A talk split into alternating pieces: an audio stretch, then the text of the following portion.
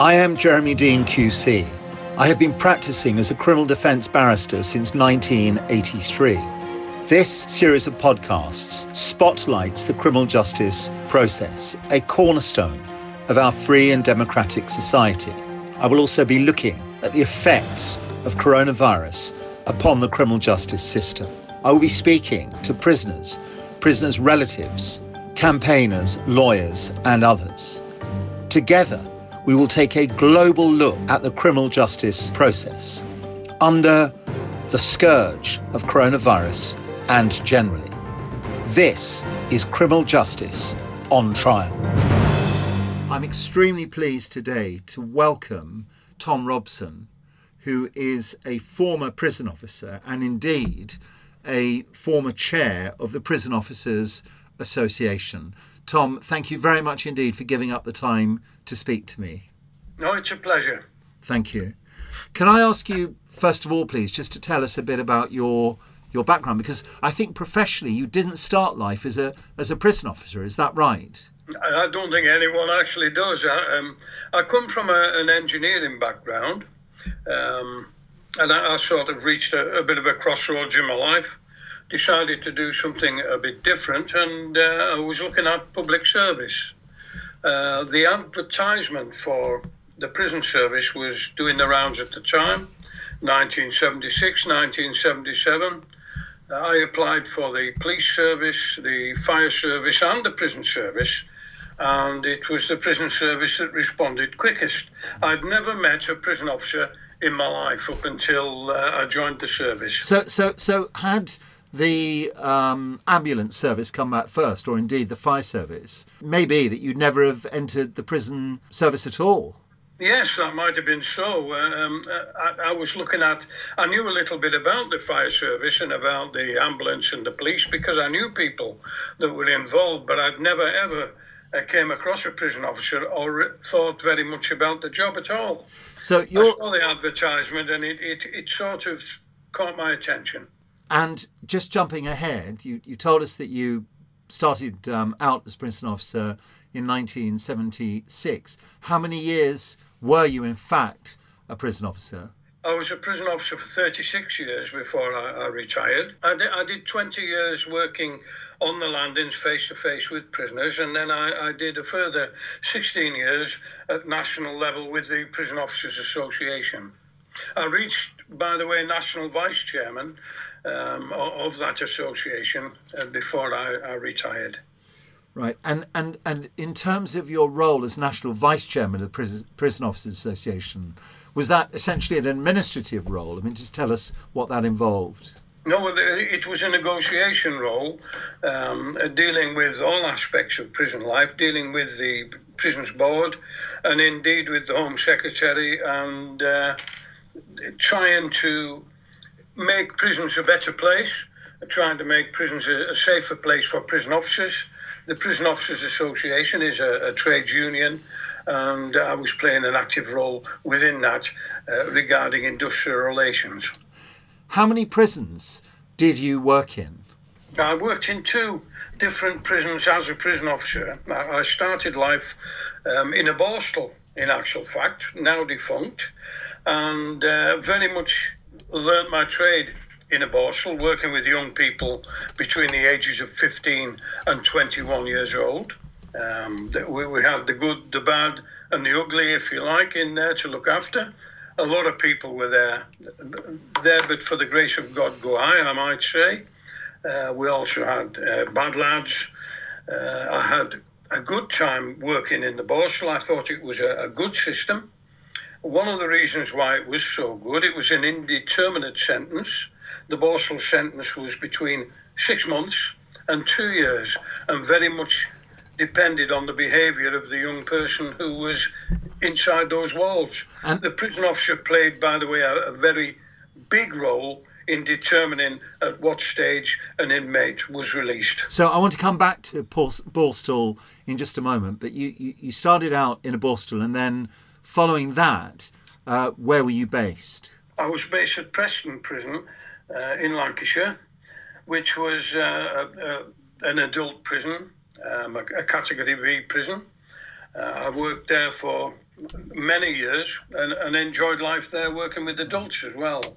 Uh, unfortunately, by the way, a lot of the Borstal boys who I had met earlier in my life uh, turned up as a in Preston right, right. well. But can I ask you about Borstal? Because obviously it's now a bygone concept. Um, those of us who grew up in the 60s or 70s will remember the TV um, series Scum, which I've always recalled as being truly shocking and a really quite violent, discriminatory environment. Um, I mean, how does that stand against your real life experience of Borstal? It's a strange thing about that film Scum, and, and it's it's not too long ago I came across it on uh, on one of the television channels, and I had a, a, look at it. It reminded me quite a lot of, of what went on. A lot of the things that were portrayed in that particular piece of film actually did and would have happened in Borstals. However, it would have been over a an exceedingly lengthy period of time.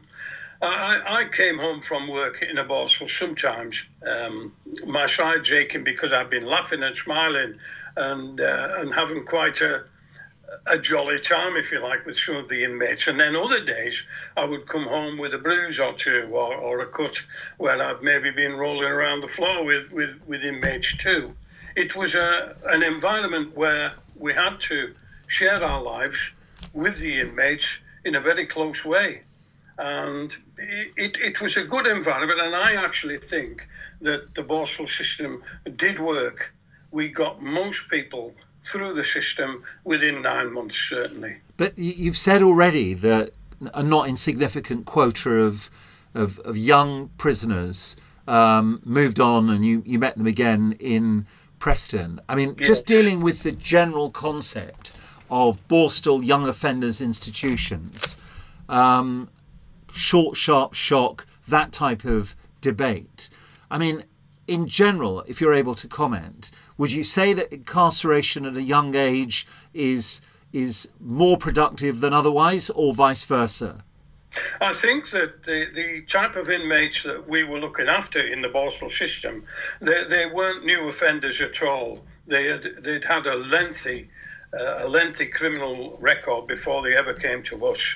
And I, I, actually do think that we, we did some positive things with those young people. When they came through our gates into a Borstal, it really was their last chance, their last chance to get away from the criminal justice system altogether. And uh, I, I would believe that a significant proportion of those young people did did so. Uh, the others, like I say, went on to be career criminals, and I met them again in, in the adult prisons.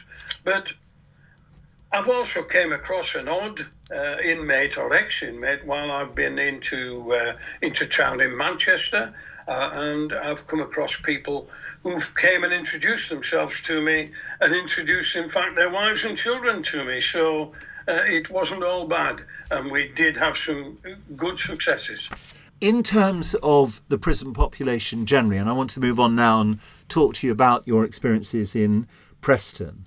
Yes. I mean, you must have come across a vast range of individuals. Um, one common factor being that they were all, you know, incarcerated. But is, is that right? I mean, did did did you encounter people, as it were, in all shapes and sizes who were locked up from time to time? Yeah, I mean, all life is inside prison, and, and it's a, a microcosm, really, of, of outside life. Uh, an interesting um, point that I would always make is that you would see a gang on your street corner. Uh, that, that gang would disappear.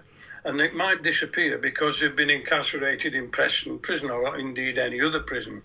And once they go inside that prison, they then reform as a gang again and, and behave in, in the same way as they would behave in outside. So they do need to be very tightly controlled within the prison system.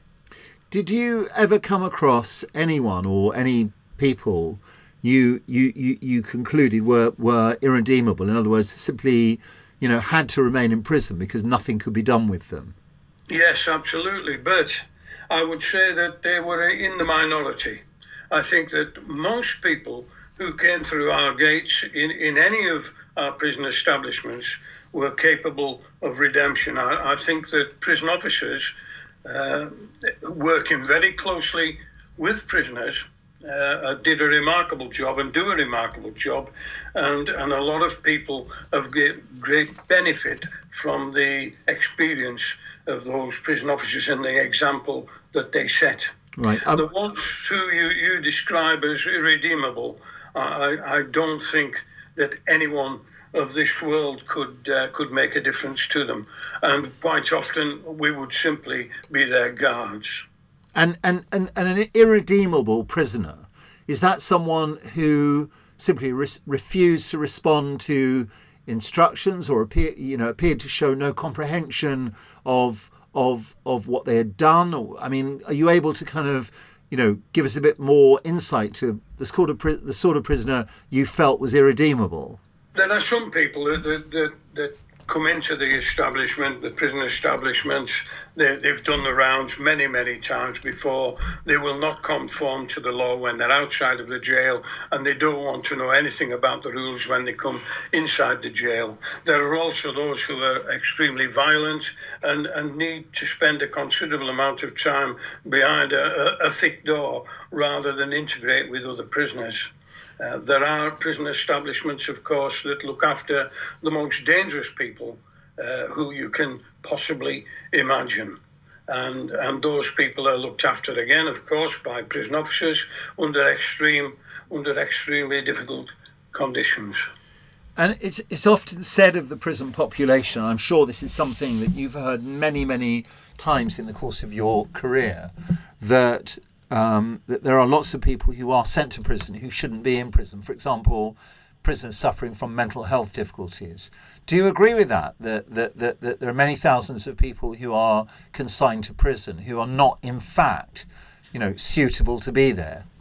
Yes, I do agree with that, and and and it was a significant thing when some of the um, some of the issues that came to the fore when we heard the term for the first time care in the community. Now, the community turned out to be Her Majesty's prison establishments.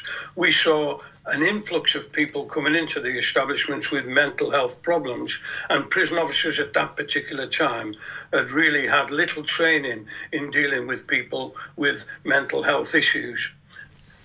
Quite often, those people were violent, confused, um, and, and, and all of those things, and we had to try and make sense of those individuals.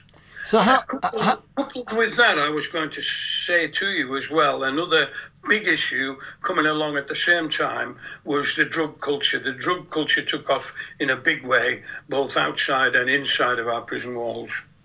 But just on the question of mental health issues, Tom, I mean, you know, if you've if, if in a prison you've got a large number of prisoners who have mental health problems who shouldn't really be there, I mean that must make the job of, of prison officers and indeed to some extent the the conditions for other prisoners very very difficult. You know, these f- people who are fish fish out of water. Is, is that right? I mean, is this a serious complicating factor? It's a serious complicating factor because the vulnerable people who come into our establishment with mental health problems are easy prey for some of the, uh, the, the gangsters that I've just mentioned earlier that are active inside our prisons. They take an awful lot of, uh, of man hours and, and manpower to try and keep under control. It's a it's a very difficult and uh, and and and easily ignited situation within the prison establishments. And can I ask you? I mean, you you you started out as a prison officer in 1976, and you served, you know, for many years before you told us about the second phase of your career. But did the the face of the prison population change? In other words, as society changed, as the country became more multiracial, um, as the country modernised. I mean, did you notice any sort of difference in in the makeup of the prison population as the decades unfolded? Not really. The, the, the, biggest issue, I think, that, that changed the face of the prisons was, in fact, the drug culture. Um, the drug culture led to um, to dealing both inside and outside of the prison, um, drugs being brought in, very difficult situations regarding searching, um, lots of money being handed over um, in order to purchase drugs. the culture was rife and it took an awful lot of steadying down and, and it's still a culture that's rife within the prison today. The culture of knives, of using knives outside uh, in the in the uh, environment these days also goes inside the prison, and there's an awful lot of violence taking place using bladed weapons.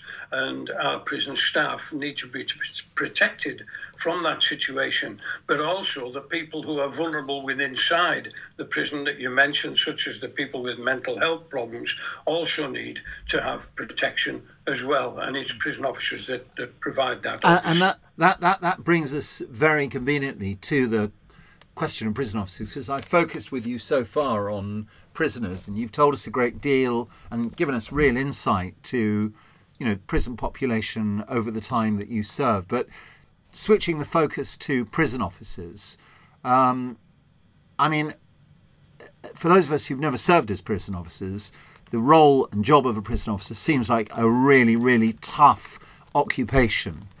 Is that how you see it? It is how I see it. I, I mean, I started off the prison service myself and saw the job as a career and a well worth career. I mean, the, the, the services provided by prison officers is often underrated and under discussed. But every day, prison officers work with people who have, have disobeyed the law at best. Um, if you, if you talk about a policeman, for instance, a policeman deals a lot of the time with general public who've done no harm to anyone. Prison officers, every day of their life, are dealing with the people that you look at the news on the television and it says, do not approach this man.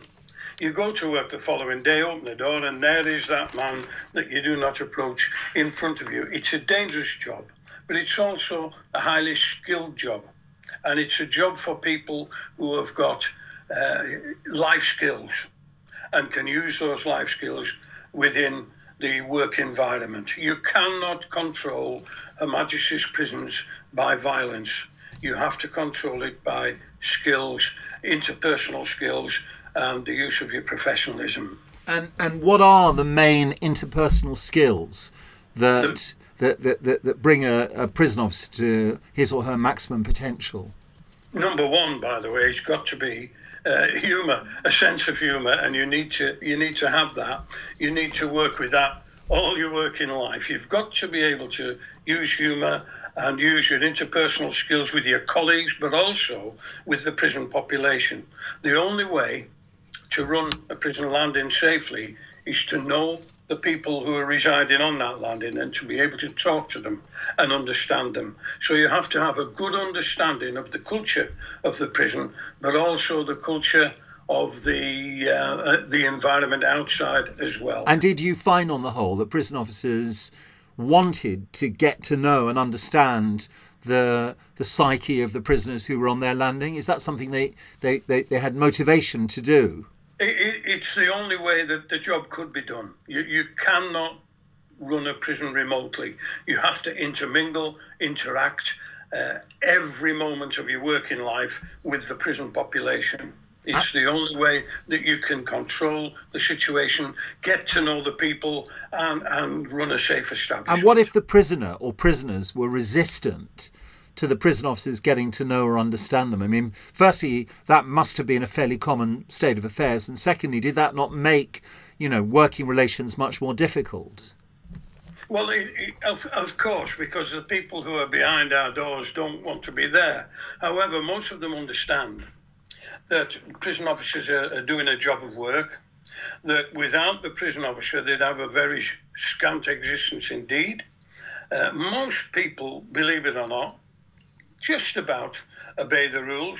There are difficult prisoners, and there are times, of course, when when the climate changes and people become hostile, and prison officers have to do, if you like, the nasty pieces of work as well as the good pieces of work. And when there is unrest within the prison, again, it's prison officers that have to use violent but properly trained means of, of dealing with those situations. And, and that happens on a very regular basis on every jail in the country. And, and in terms of those instances where forms of aggression had to be used, obviously, you know, we've all seen on TV documentaries dramas, you know, they see, they appear to be really quite traumatic episodes. I mean, how do prison officers deal with that? They, even though this is their job, are those kind of situations traumatic for prison officers? Absolutely, they are, and and the adrenaline runs.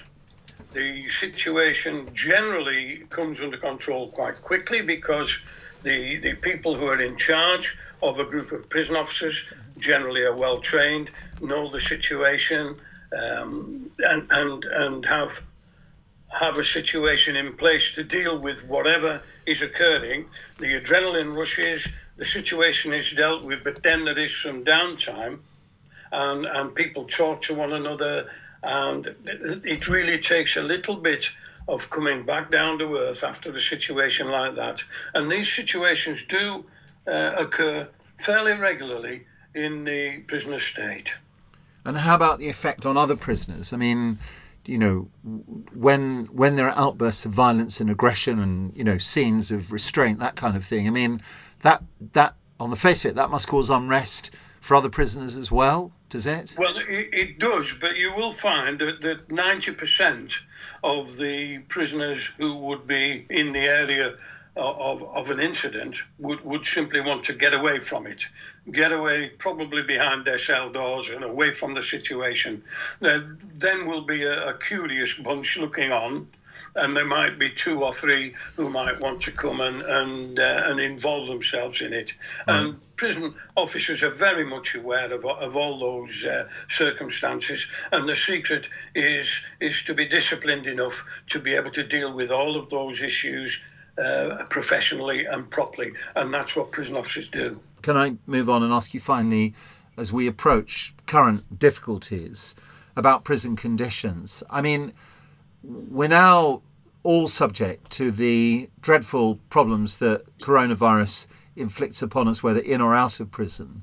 You know, with or without the scourge of coronavirus, what do you have to say generally about prison conditions in this country?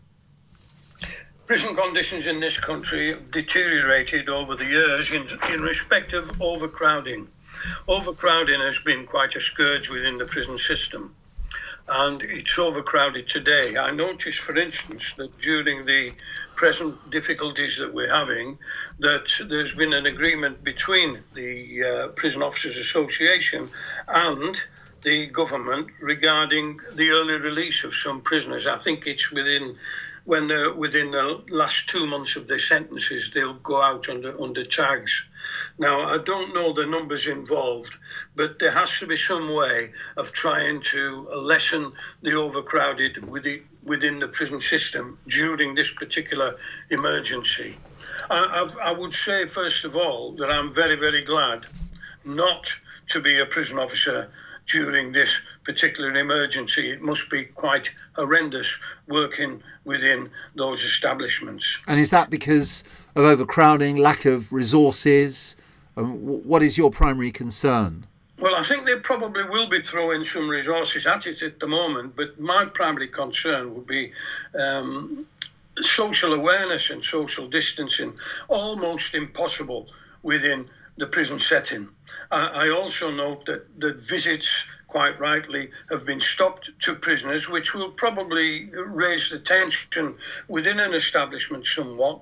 But I think that they'll be compensated by additional phone calls, for instance, to their family. Um, and I'm sure that prison officers will spend maybe an extra two or three minutes talking to a prisoner uh, to try and, and, and reassure and try and keep people um, moving along and not thinking too much about this dreadful situation. So, so I mean, based upon your vast experience, you don't sound overconfident that you know the prisons can adequately protect either prisoners or staff against the risk of, of, of infection or, or ill health. Well, I think it'd be very, very difficult, but but I, I think that the the personal protective equipment has been slow, as I understand it, in coming into establishments, but I understand that it is now coming in, and and I hope that our people are not encouraged to cut corners, and that they are being able to protect themselves properly and and and that they're supported fully by both the government and the people in charge of our establishments.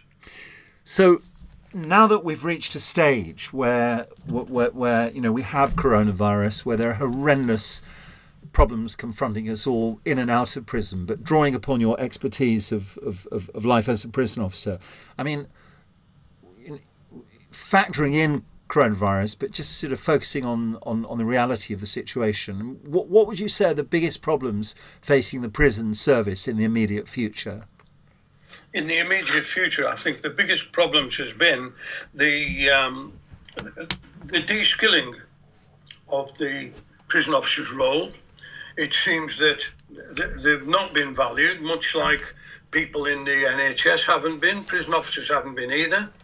The, the numbers have been cut, the training has been lacking, and there have been a, an exodus of, of highly skilled and experienced prison officers because of the uh, amount of money it was costing in pensions. They've got rid of highly experienced staff and brought in people, if you like, at the bottom end with not quite so much training. And, and I pity those people coming in. They're brilliant people, they do a brilliant job, but they've not been given the support that they should have. And I would urge whoever is in charge of the prison service in future to take big lessons from this virus and to cut down on the overcrowding within our establishment, give our staff the equipment that they need and the support that they, they ought to have. I also would love to see the prison officer um, given a, a, higher reputation within the country than they get at the moment. There's a great deal of lack of recognition for the prison service because it's behind a high wall and nobody sees what goes on. Yeah, yeah. Well, I mean, I, you make a really, really good point there because I suspect that because it all happens, you know, behind high walls that the focus of attention that the role prison officers play um, just it just isn't isn't there. Um, last of all, um, Tom, can, can I just ask you this? There's been a lot of talk of release of elderly prisoners, um, prisoners who are serving short sentences, coming to the end of their sentences in the light of c- coronavirus.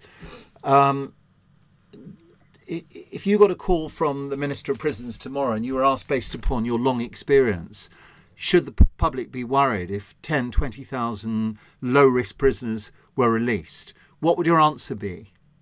Well, I, think I would question those numbers of 20,000.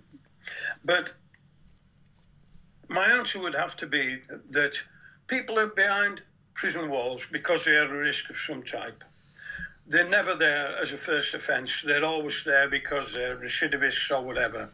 But something has to be done to ease the overcrowding within the prison service. And I think that for low risk, as you call it, people probably in the last two months of the service could be released under tag. I think that it would be something that would allow our prison to run in a safer way. It would protect our prison officers. It would protect prisoners, but it's not something that ought to happen lightly. I think it would have to be very carefully put together. I think that probably the risk would be worth taking in order to protect our prisons. All right. Well, look, Tom, I'd like to thank you for all the time you've given us in telling us about your journey through the prison service and for allowing us to draw upon your expertise. You really, you know, painted the picture very, very clearly. Um, to wish you all the best for the future and, and just to say once again, thank you ever so much.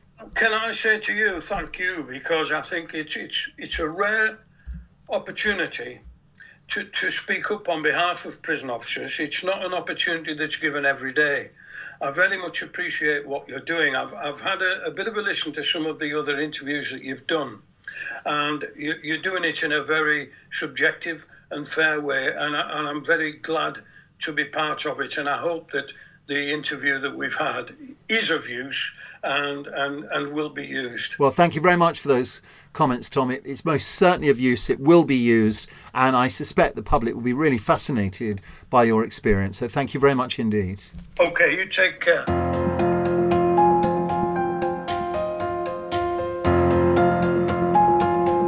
Thank you for listening. Join me again next time for another episode of Criminal Justice on Trial. Please don't forget to subscribe.